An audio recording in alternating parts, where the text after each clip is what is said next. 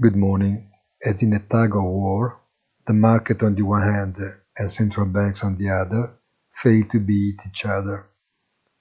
The speeches of two top representatives of the Fed were enough to vanish what until that moment had appeared to be a day with a strong bullish tone, and let Wall Street shadow the gains. On the contrary, and paradoxically, the curve continues to fall. Gold benefits from all that and targets $1,900 per ounce once again.